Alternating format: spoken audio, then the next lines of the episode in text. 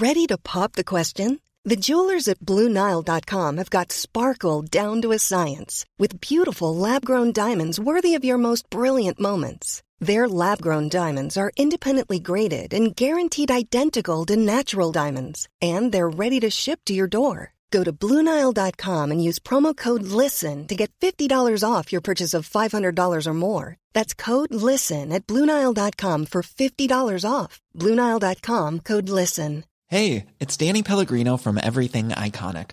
Ready to upgrade your style game without blowing your budget? Check out Quince. They've got all the good stuff shirts and polos, activewear, and fine leather goods, all at 50 to 80% less than other high end brands. And the best part? They're all about safe, ethical, and responsible manufacturing. Get that luxury vibe without the luxury price tag. Hit up quince.com slash upgrade for free shipping and 365 day returns on your next order. That's quince.com slash upgrade. Planning for your next trip? Elevate your travel style with Quince. Quince has all the jet setting essentials you'll want for your next getaway, like European linen, premium luggage options, buttery soft Italian leather bags, and so much more. And is all priced at 50 to 80% less than similar brands. Plus, Quince only works with factories that use safe and ethical manufacturing practices. Pack your bags with high-quality essentials you'll be wearing for vacations to come with Quince. Go to quince.com/pack for free shipping and 365-day returns.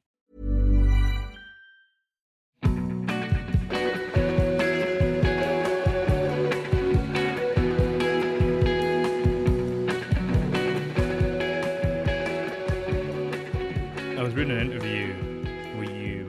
yesterday, maybe two days ago when I was doing the research for this, and you were speaking about if you could rescore a film, you said you would rescore The Wizard of Oz, and you spoke a little bit about The Dark Side of Oz, which I hadn't seen until the other night, and I ended up watching. And that is that's one spooky film. I ended up down a little bit of a rabbit hole with it. it's one of those. It just it's it, it's unbelievable. I mean, some guy was obviously sat there in the seventies, you know, after Dark Side had come out, just listening to the turntable on the headphones, with Wizard of Oz in the background, and it's just the the way it fits is uncanny. I suppose to explain the idea a little bit to anyone who's not sort of seen it or doesn't know what it is, it's basically Pink Floyd's album Dark Side of the Moon dubbed over the Wizard of Oz from start to finish. But the most impressive part is is the beginning of the film to the first colorization of the whole thing. Um, it's just wild. And Pink Floyd were actually asked about it a lot, I think, if they had written Dark Side to directly coincide with Wizard of Oz. And they deny it to this day, but I think they're talking bullshit, man. it kind of makes you wonder if when you think about like the rhythms to the editing of film and stuff, if there's some kind of natural rhythm to things that it just so happens that these two things line up, and because they've kind of both tapped into the same groove. I think that's probably the the most um, sensible answer I've heard in a long time, actually. um, but that, that's definitely a thing, yeah. Um, I mean, God, what were we watching the other day? I think it was The Simpsons, right? I had The Simpsons on in the back. I love The Simpsons. I think it's great. I can't remember what song we were listening to. I, th- I think it might have been the Beastie Boys or something. Um, here, uh, not Beastie Boys, sorry, the Beach Boys. Two very different bands. Uh, um, Heroes and Villains. I think that I think that just taps into a rhythm that goes in with anything. Clearly, but yeah, always nice to to do that, especially when you're writing. If you put the telly on in the background and put it with no volume and do some writing, you get some pretty interesting stuff going on. I was going to ask that actually. Do you have do you have any like go to films or, or pieces of kind of TV or whatever that you tend to stick on when you're writing? Simpsons. If you're going to do that, if you thinking, yeah, yeah. Um, I, I just I like anything really. It's not something that I've been doing for a long time. Just throwing something on in the background. There's actually a really nice piece on Netflix, which is um, a fireplace uh, and you can have like a burning fireplace in your home whilst you're reading a book. That's very good, especially in you know lockdown when all you want is sort of coziness and uh, you want to avoid the sort of four walls setting. But yeah, Simpsons is fucking great. that kind of run that they had from maybe like second or third season all the way through to like tenth or eleventh. Just like a solid ten years of the TV that's just every episode just knocking it out. It's crazy. It's really crazy. Yeah, and they just they just get better and better as they go along, and then they just crash off. But I, th- I think they will they will go down as some of the best TV of the 20th century. um, slash 21st century. The thing about The Simpsons as well, and it's the same. It was actually, you know, I hadn't seen The Wizard of Oz in about since I was a kid Sure. until I watched it the other night. The thing about both of them is that almost there's so many shots in that that are so artistically done, and every shot almost feels like a painting. I mean, particularly with The Wizard of Oz, Simpsons as well. But when you think of The Wizard of Oz, like the set design and the kind of composition of it and everything, it's just every shot. It, it is. Lynchian as well. It it is. It's very. I imagine Lynch has taken a lot from it, or, or Lynch, uh, David Lynch would have seen the potential that those sort of worlds could have, but the Hollywood guys at the time were just not exploiting it because no one fucking wanted to see weird stuff. I think Lynch made it very clear that there is a market and an audience for far shit. Which I mean, yeah, you talk about the Wizard of Oz. It's just a classic. It's just I mean, there, you get some horror stories about some of the crazy stuff that happened to uh, uh, forget the name of the leading actress, Judy um, Garland. Judy Garland. Yeah, so it's uh, that there's some horror stories surrounding that and the sort of golden age of Hollywood, and but what actually entailed around that's pretty frightening.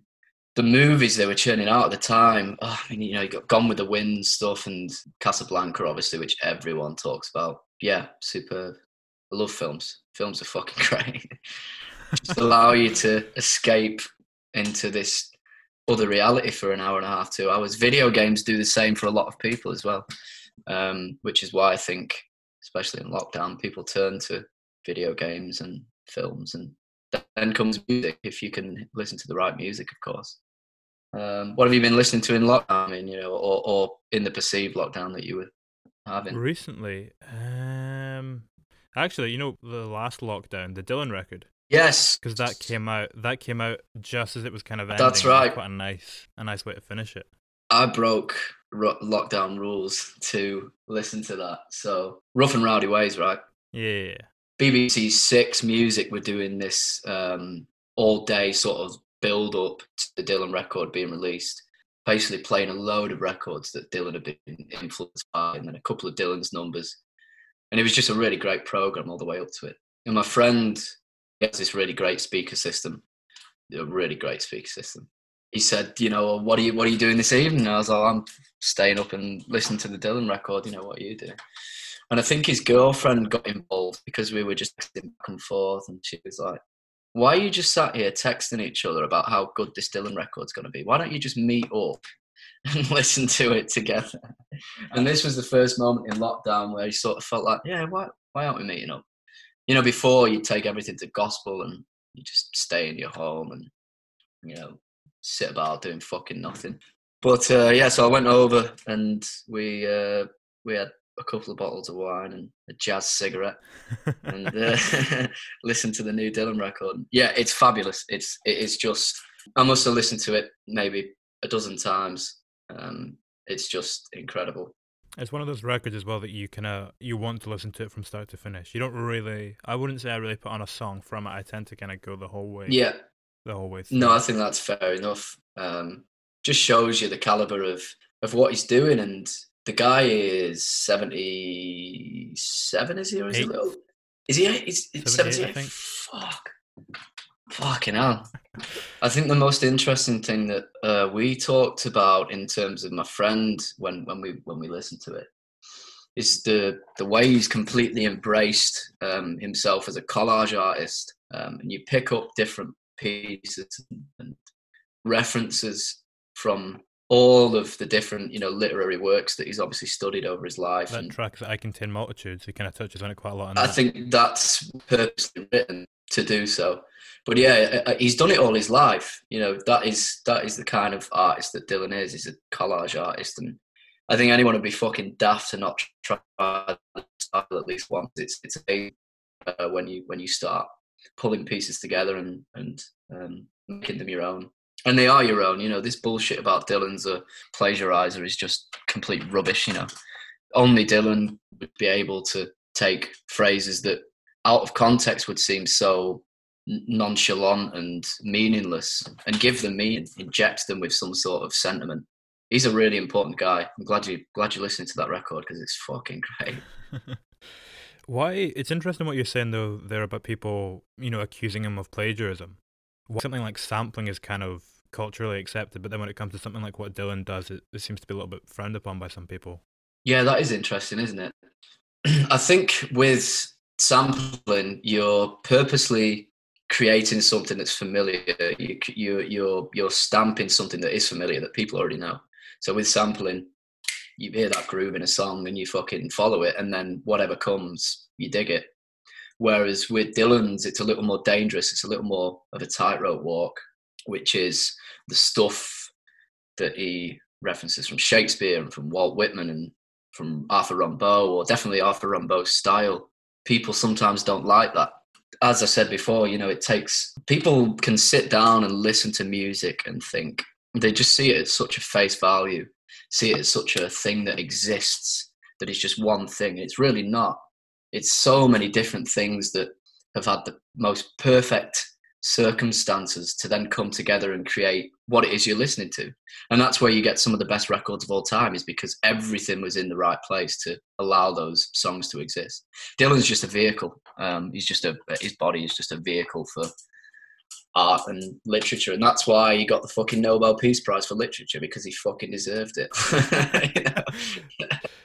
What age were you at when you kind of stopped taking music just as it was at face value and kind of started looking a little bit deeper into it and thinking about it quite a lot? In a yeah, slightly objective. I was about 16, 15. You get to a point in your life where at that age you're also not taking rules and authority at face value.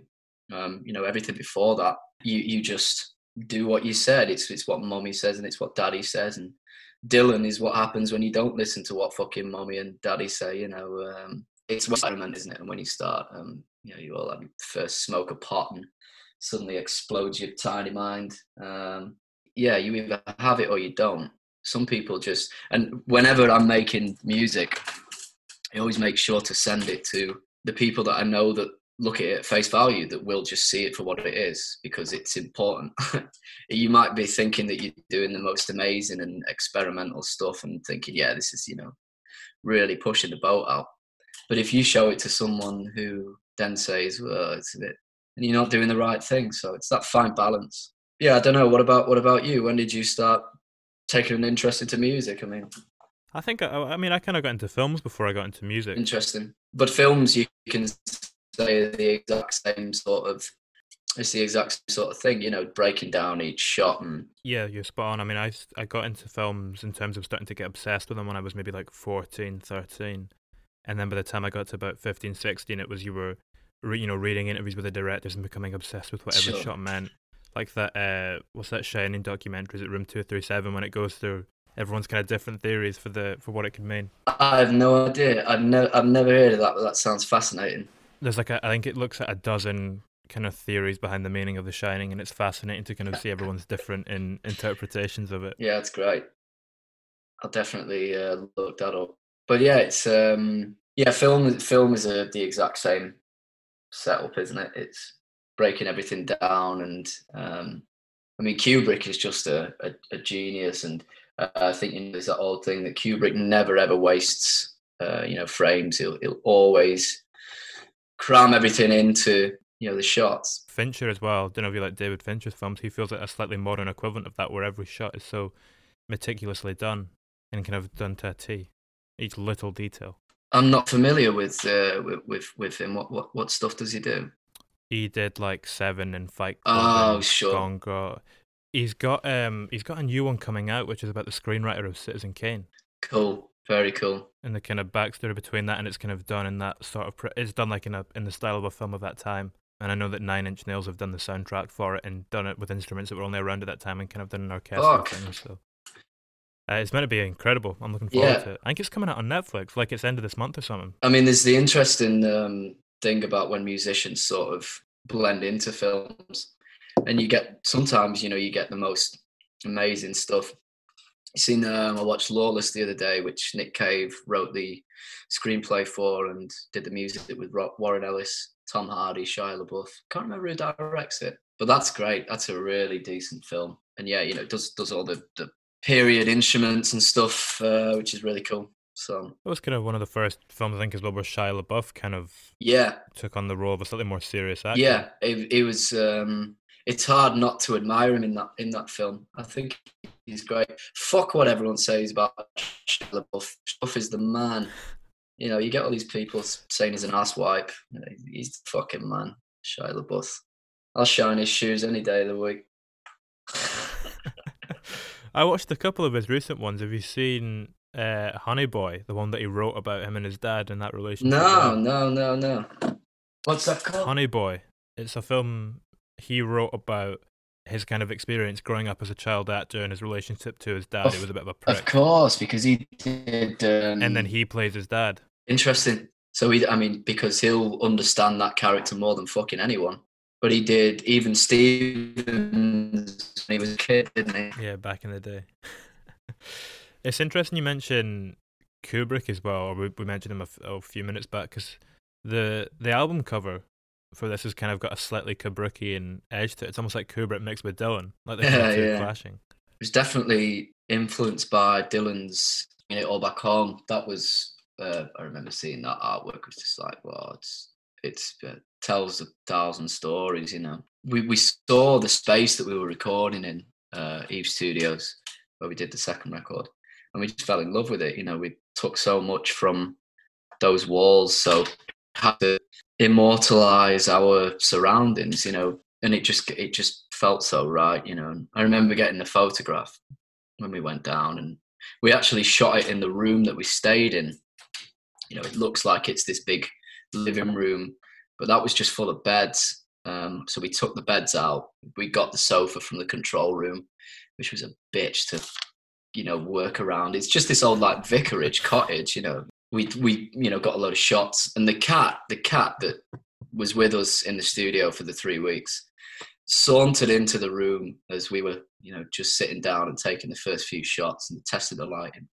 And the cat jumped on the sofa where we were sat and just sat between us um, as he did when we was in the studio. You know, we'd be recording and he'd come down, and fucking sit on his lap because you know he, he was he was great. Adam the cat, he was called. The cat's almost like a ghost in that album cover because I mean I've got that record on vinyl and I must have looked at that cover a heap of times and I didn't spy the cat. I didn't see that cat until a couple of days ago when I was putting it on to do research for this and I was like, "There's a cat in that cover." Everyone says that. Every, everyone, you know, they always say, I, did, I didn't even realize the cut until you know two, three weeks after getting the record.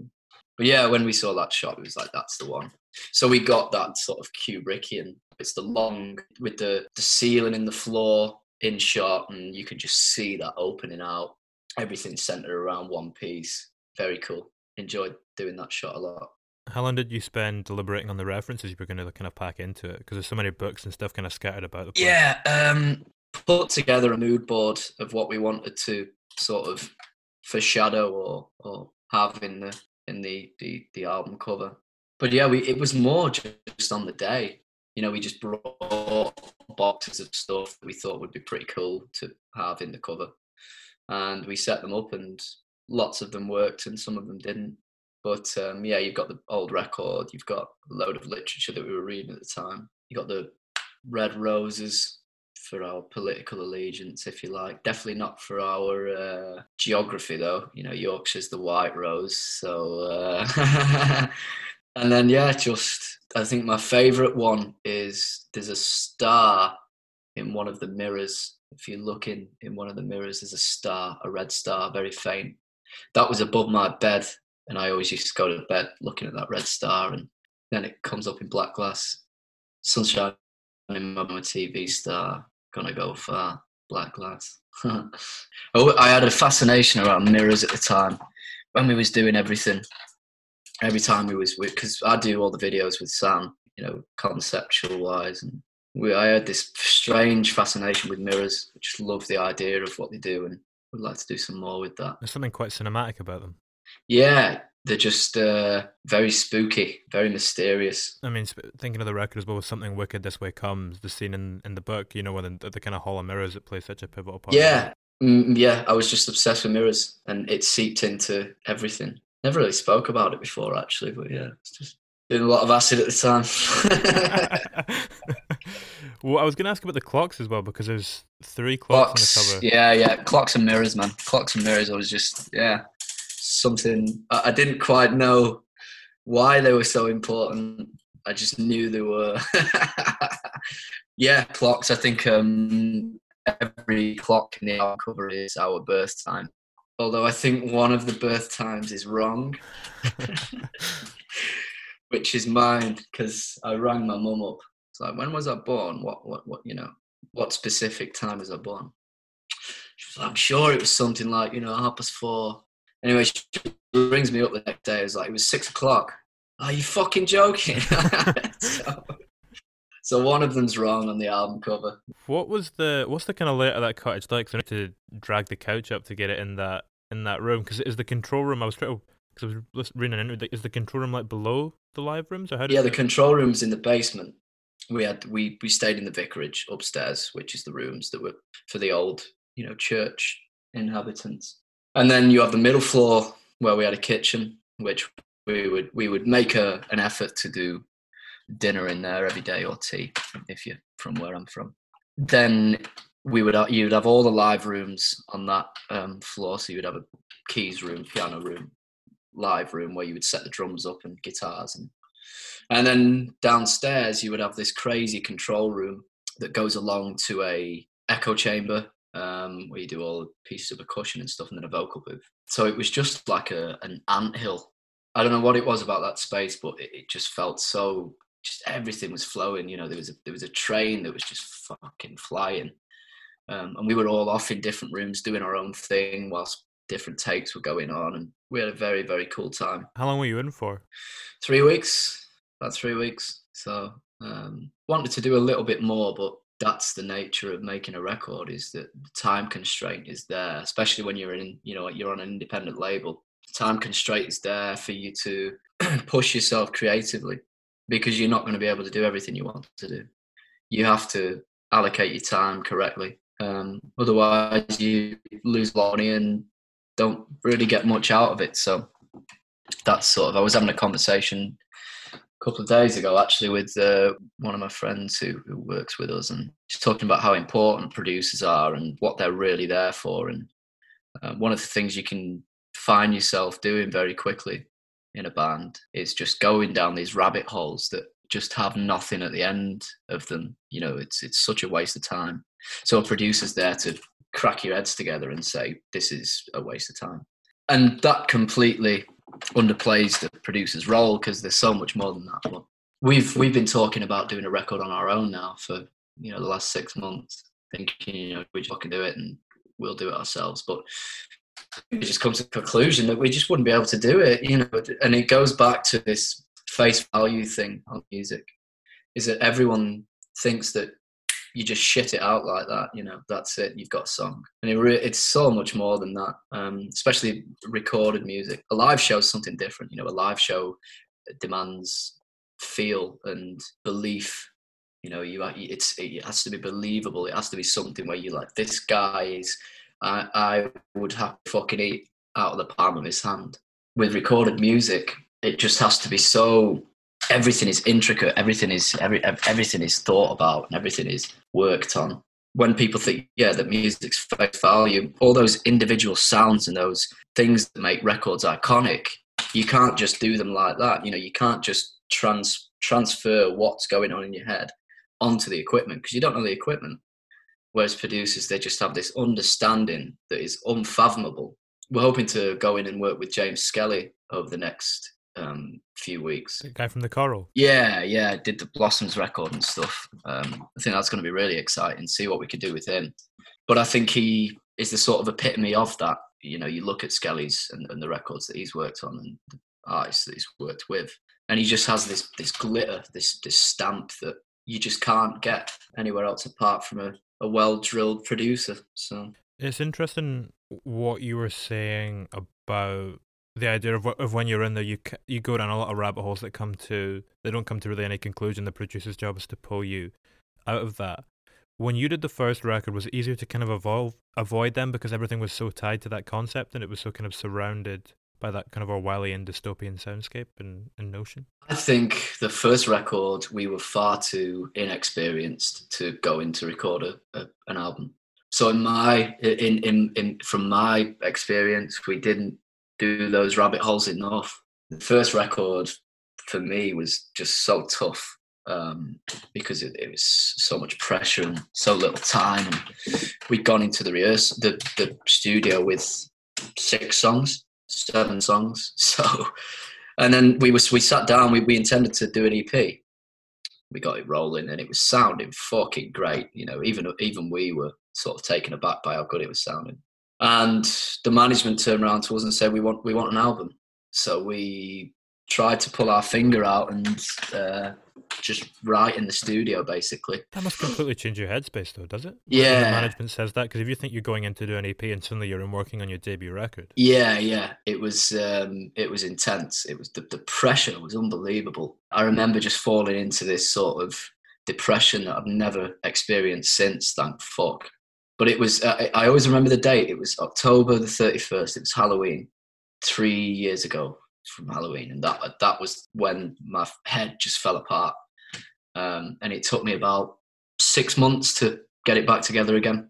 It was horrible, but when I look back on the album and I look at the things that we were doing, especially with Gavin, I'm just blown away. You know, it feels like it's not, it, it wasn't us, and that was probably due to the exhaustion, probably due to you know the amount of drink and drugs that we were fucking taking i don't know but um how old was were you when you went in to record that record? 18 18 when we when we recorded that record so it was sort of the first introduction into you know the seedy parts of music and what comes with it and sort of the sacrifices that you have to make you know mentally and emotionally to do it. You know you look at bands who go on the road they go on the road for you know probably three quarters of their year and they get maybe one or two days back at, in their own bed and they go out again. There's i don't think many people would be able to do it you know if they really understood what what went on in in bands and stuff and in in the music industry that a lot of people would fucking drop out and say no.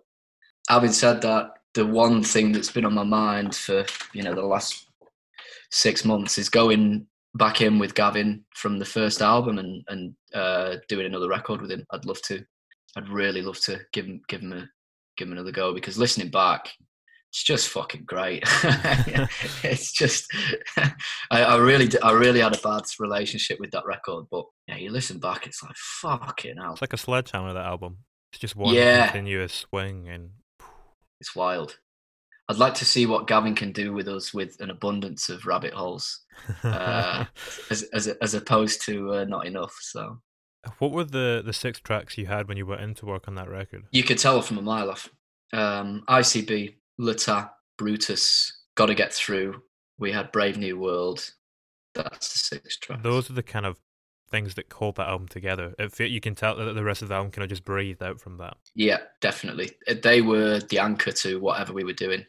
Um, everything else, I completely agree, is just some sort of offshoot and orbiting around it, if you like. But then speaking of Orbit, Orbit itself is quite different. Yeah, that was something that that was at our hardest point in the studio. I remember we just had a phone call that one of our friends from back home, from back in Doncaster, had um, decided to take his own life. So uh, that was pretty heavy.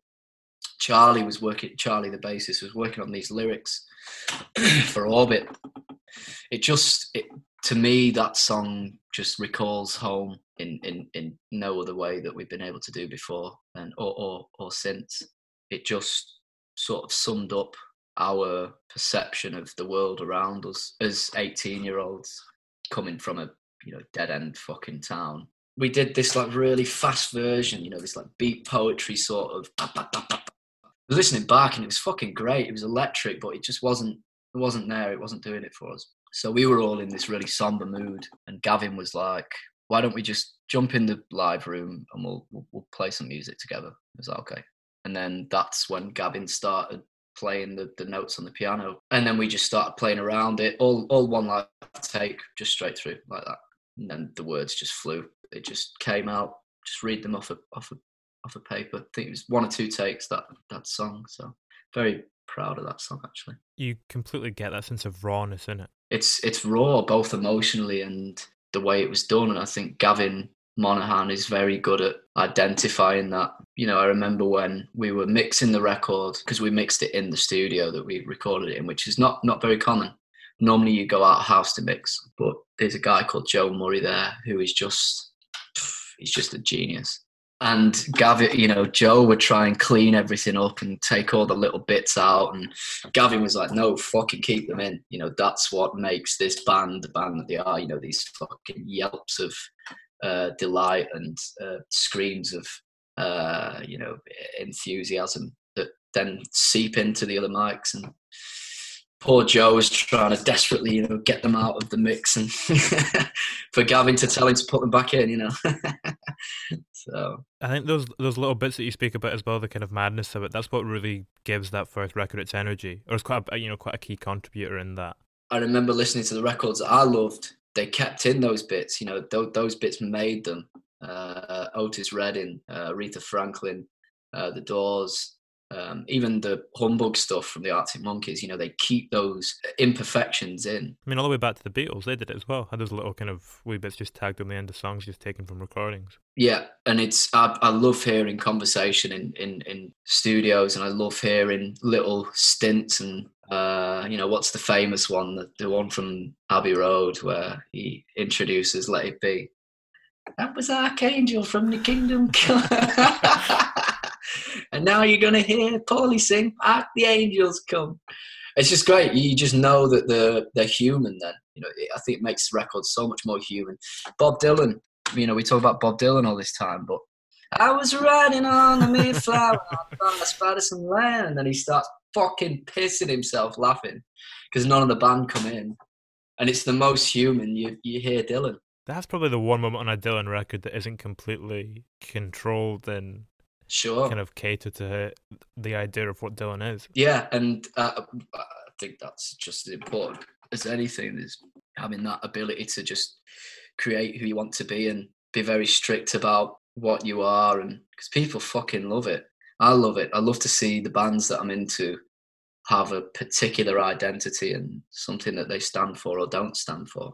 I think all that being in a band is is a vehicle for your own opinions your own perceived shortcomings just exploded on on this phenomenal scale that is performance. Put it in such sour words but it's what it fucking is you know. If i wasn't doing this i'd be a fucking actor. You, know? you kind of you had a wee bit of a character for this record though didn't you? Were you not in character for kind of parts of the the recording process? Yeah yeah you're in character for everything man you know. I, I made sure to record uh, wearing a suit. You know, I wore a suit all the time on the second record, just didn't wear anything else. And the lads sort of started following suit, if you like. You know, saw me on like the third day. I'm still in this fucking pinstripe suit with this turtleneck on and the Cuban heels. So everyone started wearing the suits. You know, it does. It gives you a. It gives you a, a an atmosphere. It gives you a just a world that you live in. You know, you start to become these characters, and it starts to seep into your records. It's like method acting almost except I do it all the time. I go to take my dog for a walk. I wear some fucking Cuban heels, you know. it's just the way it is. I think it, it gives you, it helps to keep you rooted in a certain kind of mindset. Yeah, which has been the most difficult thing about down is coming back from from such a, a, long period of time away from stage, and I don't think I, I don't feel like I've come of age this year. Every year of my adult life so far felt like I've come of age each time but this year, I just feel like I've done nothing uh, but take probably too many psychedelics. I don't know, man. It's just, uh, yeah, it's it, feels it feels like I've not done anything.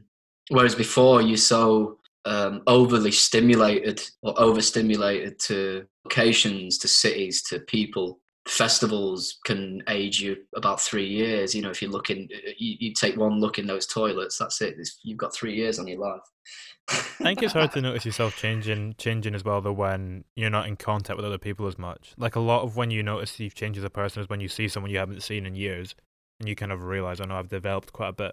Sure, sure. Uh, I think that's going to be.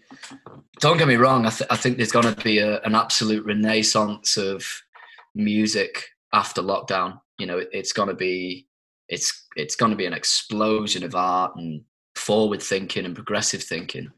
But it's going to be really difficult to come into contact with people that you've not seen for a long time and yeah re- re- retain whatever you had before. I don't know. Yeah i know you're speaking there about art. Are you still doing your paintings and stuff as well? You know, no i haven't painted yeah yeah I, I haven't painted for a while now actually. Uh, i've been learning drums which has been really cool. Just uh, learning, you know, traditional grip drums like a Buddy Rich shit. But painting, I sort of ditched for a while. Probably just, I can't be bothered to clean my brushes, man. You know, I've got better things to do. yeah, but I'll, de- I'll I'll be getting back into that for sure, especially over Christmas when you know, hopefully going back with the family, which is which is the hope, obviously. Christmas is my favourite time of year. Every year with our family, someone makes a fool of themselves. Last year it was me. The year before it was my stepfather.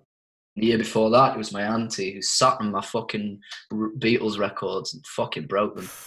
Uh, she I think that's like, of know, for you than her. Yeah, yeah. I feel well, like her embarrassment doesn't quite outweigh your. Uh, oh, your dude, she wasn't embarrassed. She was drunk, man. yeah, yeah. And last year, my stepdad threatened to egg some car or something for parking outside whilst they had a drive to stop our family from parking on the road. And last year, it was me drinking whiskey and singing IRA songs. So.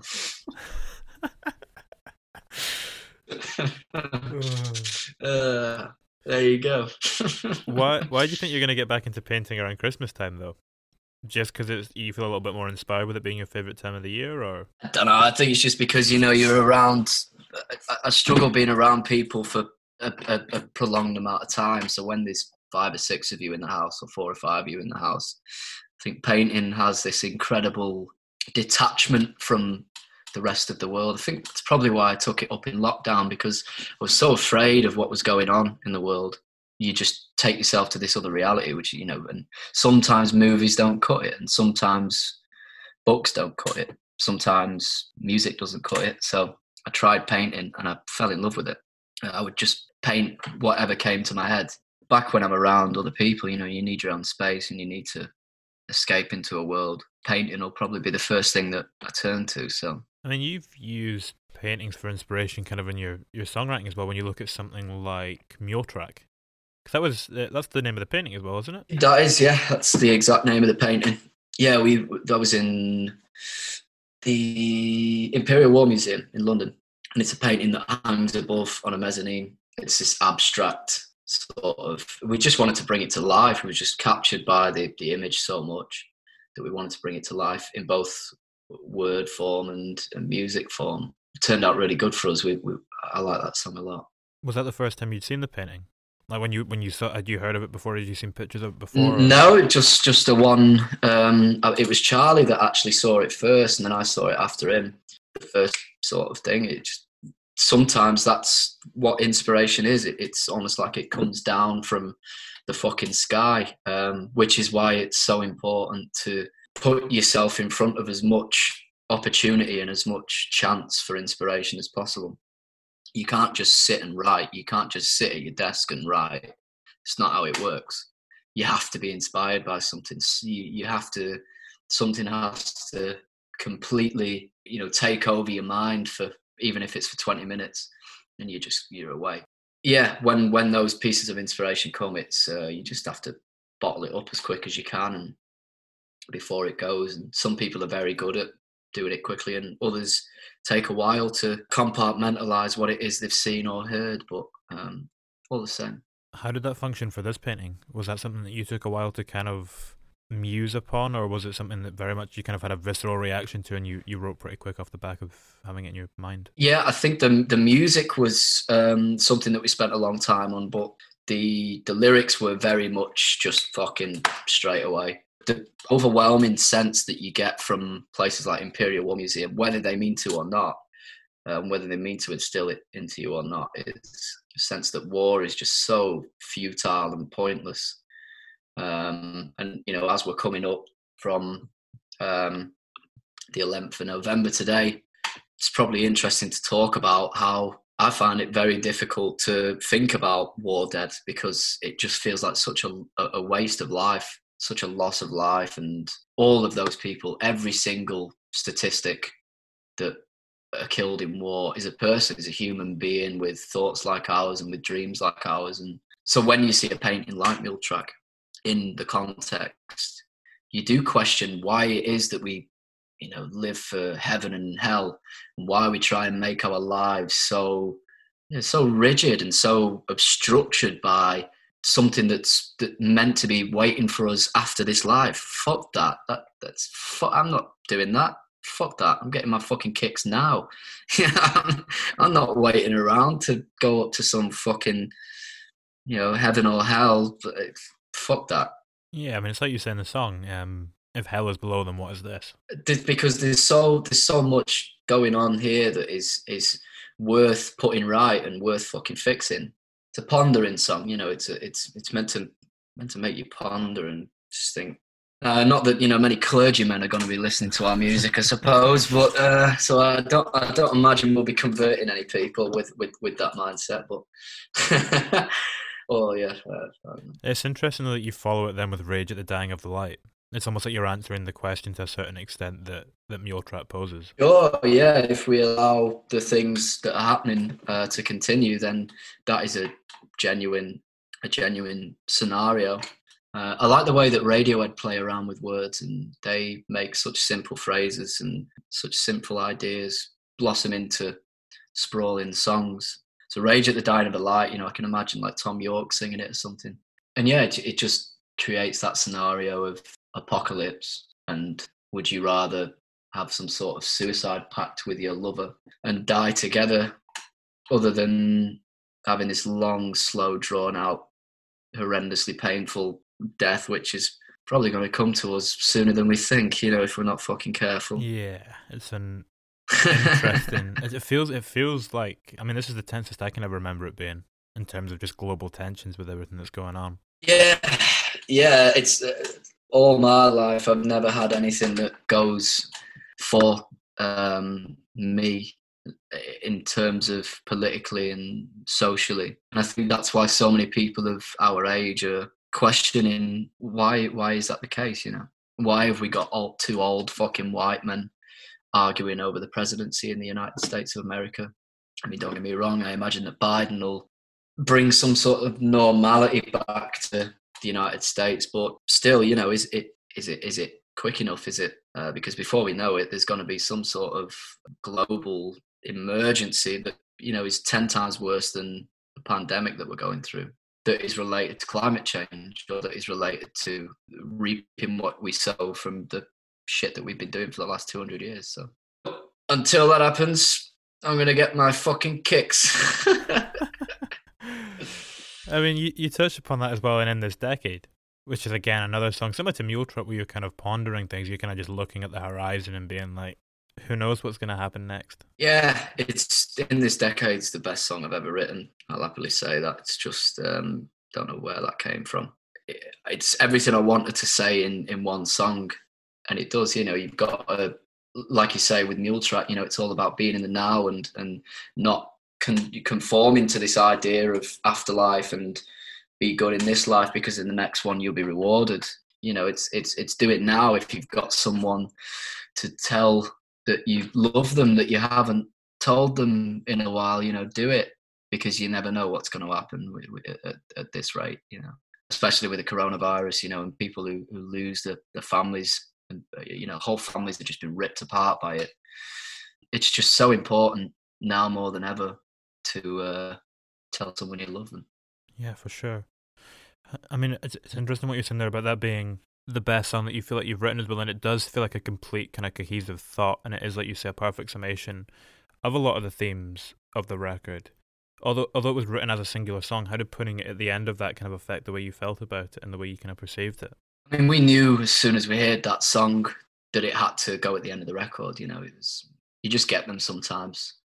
And I remember, I remember showing it to Rob Ellis. Well, I actually showed it to Matt, you know, the former drummer who I used to live with at the time. He had this crazy argument with his with his girlfriend, um, which I overheard, not through intention, and I just penned it there and then and I played it in the second pre-production that we had. So Rob had come down. Pre-production is basically, you know, you go, your producer comes and listens to you play the songs in a in a rehearsal room set up, and he changes them around. We were just having a break, and I started playing it, and said, "Matt, listen to this. What I, you know, wrote last night." And Rob just said, "Stop there, whatever you're doing." He said, "What? What the? What the fuck is that?" Oh, it's just this song that just been doing. It's like, well, that changes everything. That's got to go on the record. Says, "Oh, well, what do you want to do with it? You know, what, what, what? Do you, you, want to put strings on it? Do you want to put some pianos? Like get like a cave ballad sort of thing?" Like, no, no, no, no, no, no. he says, "I want you to go to the pub. I want you to have five or six pints. I want you to come back and, and record it on on a microphone, just one microphone." So as so we had that in the back of our mind while we were in the studio. We was always trying to find the correct night to do it you know, I'd, I would ask Rob, say, you know, it's tonight the night, Rob. We're we gonna gonna record in this decade? He's like, no, no, it's just not quite right tonight. Um, maybe, maybe tomorrow, maybe tomorrow. All right, all right, no worries. And finally, we got to it, and I just remember just fucking almost almost crying after recording it. Just sort of moved me to almost to tears. Yeah, and I'm just so glad it exists. I mean, it shows us a different side of your vocals as well that we've not really heard before? Yeah, probably one that's gonna um, persist. Uh, I really like that style. The stuff that we've been doing just through the nature of lockdown behind a laptop with a microphone, with one guitar and acoustic, it is sort of held back a little bit more. So, but we're working on a lot of a lot of stuff that we're really really excited to uh, uh, pursue. Do you have uh like a concept yet? Do you have an idea that's going to unify this together, or is it just kind of songs that are coming out of where we're at right now? One uh, sort of persi- uh, consistency of of the stuff that we're doing at the moment is this idea of going to somewhere else, creating these sort of lyrical landscapes, if that makes sense. We're very much trying to paint images with words and uh, you know paint colors in your mind which has been really exciting. And I think it's you know, uh, me and Charlie sort of got our our each you know relative um, chunks of paper together and slammed them on a desk and say what you got then. And almost every song that we wrote had the word "sun" in, uh, which I thought was really interesting. So yeah, it's it a lot of escapism, a lot of otherworldly. I think the title that we've got going around our heads at the moment, which is really interesting, is um, uh, vaguely regarding the flowers which I think is uh, a nice summary for, for the stuff that we're doing. So, as part of that, I remember last time we spoke as well as part of that escapism because you were reading quite a lot of stuff like that. Because I remember you were like into, quite into Pratchett and things, and yeah, probably. Um, the reason why I can sit and talk here so much about the first record and the second record is because I'm looking at, at it retrospectively. Whereas this, what I'm doing now, is is very much in the now, so I don't really know what's going on. Just still sort of feeling our way through it in the dark. I don't know really. I, I, it, I'll be able to talk about it in six or twelve months, I assume. But uh, until then, um, I don't know. We're just going to keep doing what we're doing, and very excited to get in the studio again, which is our intention. We've just finished a few demos, which are sounding fucking great. So, at what point did you did you get with this album where you felt like you were able to speak about it and you kind of gained that sense of perspective on it, where it's no longer something that you're in the midst of and it's kind of done and and you can you can talk about it. Yeah, when you start moving on to different stuff, when it when it stops becoming the forefront of your mind, when you're making a record and the subsequent months after that, all you think about is is you know that. It's it's just your your your soul's work for the last 12 to 16 months. It's it's your mind. It, it's it's a document it's a it's documenting whatever's going on in in in your head and i think that's so unique. You know it's much like an author working on a novel or something you know that you you you get up you think about it you do something about it you go to bed you think about it. You can't sleep because you're thinking about it. So when you stop thinking about it then you can start talking about it. Is it ever tough when you're in the midst of that? You know, and you, you can't stop thinking about it. Yeah, you become obsessed over it. You be, you become through and through an obsessionist. I haven't got time for anyone who says you're overthinking things, or that's the phrase I always hear. You're overthinking things. You you're looking into it too much. Fuck that. There's no such thing as overthinking something. You know, attention to detail and specific detail is is what make people great artists and almost geniuses. You know, you ca- you cannot be at the top of your at the peak of your ability if you're not thinking about those attention to detail. So yeah, I'm a complete fucking obsessionist. People hate being around me when when we're making records, but eh, that's just the way it is. You know, that's just the way I work. Were you like that before you made music? Do you think was that already something that was kind of in you, and this is just a way to channel that slightly obsessive nature? Possibly. I, I think it, I think it sparked. I think it was definitely there underneath me somewhere, but I think it sparked when when I picked up a guitar and I knew that I was gonna be I was gonna be learning this, and I wanted to I wanted to learn it to the best of my ability. But it's never really it's never hit me like it has before when when working in music, and you know, there's a there's a desire there and a and a, a real intent to to chase something. You know, I've got so many ideas in my head that I want to sort of translate into the real world, um, which can be really frustrating. Yeah, I've never. Yeah, it's just a, a pure obsession. Did, was there anything else that that music triggered in you in the same way that it that it spawned that slightly obsessive, you know, attention to detail? Like, I mean, if you think about the energy of the records, was that an energy that was kind of present in you before, or was that again something that music kind of brought out of you? Yeah, I mean, I always enjoyed acting when I was younger. I used to go to acting classes and workshops and was in a load of school plays. And I always remember every character that I would do, you know, I'd go full on. Uh, it was a little bit scary, actually. Uh, Who were so, you playing? Uh, uh, yeah, I did like um, Oedipus. I think was a favourite. That was really cool. Leave it to Smith, which was a really interesting show, a really interesting play.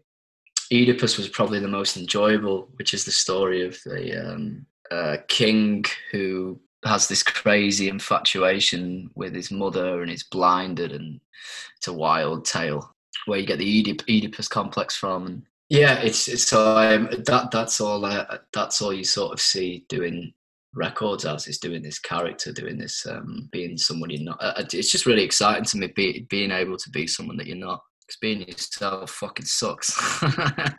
so, uh, yeah. Uh, Was that the same with I Want Gold? Because on that track, you're kind of writing from the perspective of someone. Yeah, yeah. Just want to create this nasty sort of uh, character that's just a an, an exaggeration, a, a blown out version of an, an almost a caricature of so much of the deserving right wing attitude that's there now, and the you know people call millennials sort of entitled, but I don't think you get more entitled than old bald white guys from pretty well off families.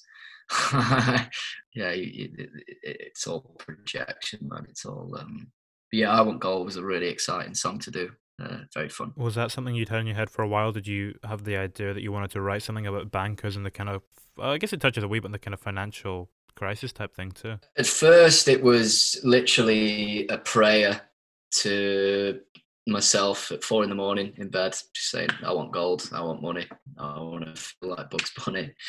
That's where it started.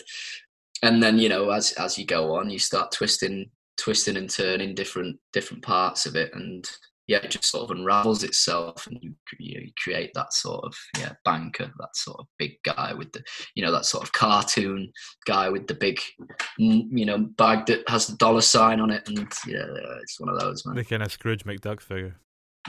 Yeah. Just diving into a pool of gold. That's exactly it actually I, i'm pretty sure that was on our mood board for uh, for I Want Gold. Wait, so did you did you have a mood board for each individual? Yeah, track? yeah, yeah. Every every track we flesh out with with imagery and with writing around it, and uh, which is really it, it's quite disappointing actually when we release the tracks and people only get this sort of face value thing where I'd love one day to be able to share all of these sort of thought dreams and uh, writings that we have around each track because it just we basically we treat each track as its own little world and just expand it out into yeah stuff that we just it just we just get kicks out of it you know. And you get a real sense of that with like circle song when you think about the types of things you're referencing and the kind of imagery in that yeah, Circle was probably the, the, the one that we we wrote the most around. Actually, I think we had this um this crossroads short story around it. Uh, it's like six or seven pages long. Just this idea of this protagonist getting to a crossroad, and you know, one road was winding, and you couldn't see where he was going, but it could le- lead to you know success, or it could lead to the end the end of the road. You know, ultimate failure. On the other way, said distinctly that it was going to your own doom and it spelt it out for you. This road will go to your doom. and but it's straight and it's an easy road and it's, it's just you can see the end right there so do you go for the one that also probably goes to your doom but you got to twist and turn you got to fucking you know follow it to the end of the fucking earth on the slightest chance you could come to peaceful pastures you know whereas the other one is you know dead easy and a lot of people have to make that decision you know and yeah, it's just fascinating to play around with with words around stuff and so was that kind of that story that you'd written? Was that written before or after the lyrics for the song came? It was written after the lyrics. Yeah, the the I, I always think that with lyrics, it's a splash of paint on a canvas, and then afterwards you interpret that paint on the canvas. Um, so you just let it do its own thing first. You know, whatever it is that comes to you, and you know, lightning bolt in your head, sort of thing. um, afterwards, you say, "Well, what the fuck have I wrote here?" and sometimes it's a load of shite. and you've just got to accept that. Sometimes you have to look and think, well, that's no good. But sometimes it's like, well, we're onto something here. That maybe explains as well why you have to wait until you've finished working. Or, I mean, it ties into what we're saying about when you finish working on a record. That's when you can speak about it because the process for a record then becomes kind of working out what it is you're trying to say with it and expand upon it and yeah. develop it fully. I imagine that that it is something to do with that, and you always run into the risk of um, over explaining yourself. I'm so guilty on so many levels. So you you try and hold yourself back to give the audience room to interpret the, themselves, and and you know they they they can make their own. You know, at this rate, the way that I'm explaining our stuff, we never will have any fucking twelve versions of the Shining explanations, are we, on our stuff? yeah, because uh, but but that's the thing, and, and and also that's a very important thing. Even though I have my own interpretations of what we do, I want other people to sort of have a you know their own thoughts and their own feelings on it because again you know i'm just a vehicle for whatever it is that we're writing um, i'm not the be all and end all you know the audience is that definitely is it ever difficult to leave things open? Do you kind of have a tendency to want to tie them up and, and wrap it up in your vision, or have you, is it quite easy to kind of leave that space for people to impart their own? No, I think I find it quite difficult to leave the space. Actually, yeah, Every, everything to me that I do feels rational. You know, on all walks of life. You know, I, I very rarely do anything that feels irrational to me. Whether that's just narcissism or what, I don't know. But um, yeah, so it is very difficult for um, for me to leave things open. But I, I, don't know. I, I need a psychiatrist to explain that, Alex. I, you know, I don't, I don't know what's going on. You know, I just do it. How does that, that rational approach to everything manifest itself when it comes to your creativity at large, though, in the kind of the process that it is? Everything has to work. Every, every everything has to feel right. I think there's a lot of feel in in in our band, and you just know when you're when you're not on the same wavelength with someone. Um, you know straight away uh, but the complete opposite of that, which is what we're experiencing at the moment, is when you are all in the same mindset and you're all on that same level of of, of thought um, and of empathy, you know, and of uh, understanding that every uh, you know everyone is a human being and everyone is has their own very very very complicated lives then everything just just works. You you find a groove and, and it becomes rational you know it, it, just makes sense. Sometimes you can't describe why something sounds so good. If you had some sort of music theories come in and they'd be like well it sounds good because that's there and that's that and this is doing that and that's fucking that. But we never look at it like that you know we never break anything down like that. It just it just works. Um, but the obsession comes when you go into a studio and again, it just uh, perfection to me is rational. That that that is just something that goes in my head. Absolute perfection is the rational thing for me. Uh, yeah, I'm a bastard to be in a studio with, but I like to think that it's it's it's for a good cause. is was that the same with both your collaborations with both Rob and Gavin? Are they both kind of in a similar mindset when it comes to perfection? And yes and no. Uh, I think they actually bring me off of that path a little bit and sort of put a hand around me after I've had a tantrum and and say, look, it's not that big of a deal. Um, focus your mindset on that a little more. So we come full circle. You know, you, you, the the most the importance of producers is is to have that guide in hand and uh, tell you when you're being a little bit silly over things. But at the same time, producers have just a, a a wonderful understanding of, of music and they, they, they just learn how to be very quick at it and because they've had 15 20 30 years of experience uh, we're still new in the game you know you know it comes back to as well what you were saying earlier about producers kind of having to stop you going down those rabbit holes.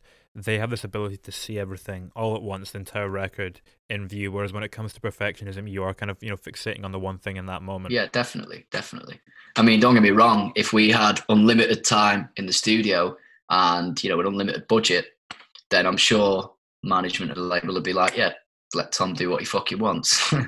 but that's not fucking uh, you know, the, the reality of the situation. Uh, the reality of the situation is, you know, time is money, and you've only got so much time to deal with, so you have to manage that correctly. All I'm saying is, if you gave me unlimited time and unlimited money, I would make the fucking best record you have ever heard. but until that day, we'll have to wait a bit, won't we?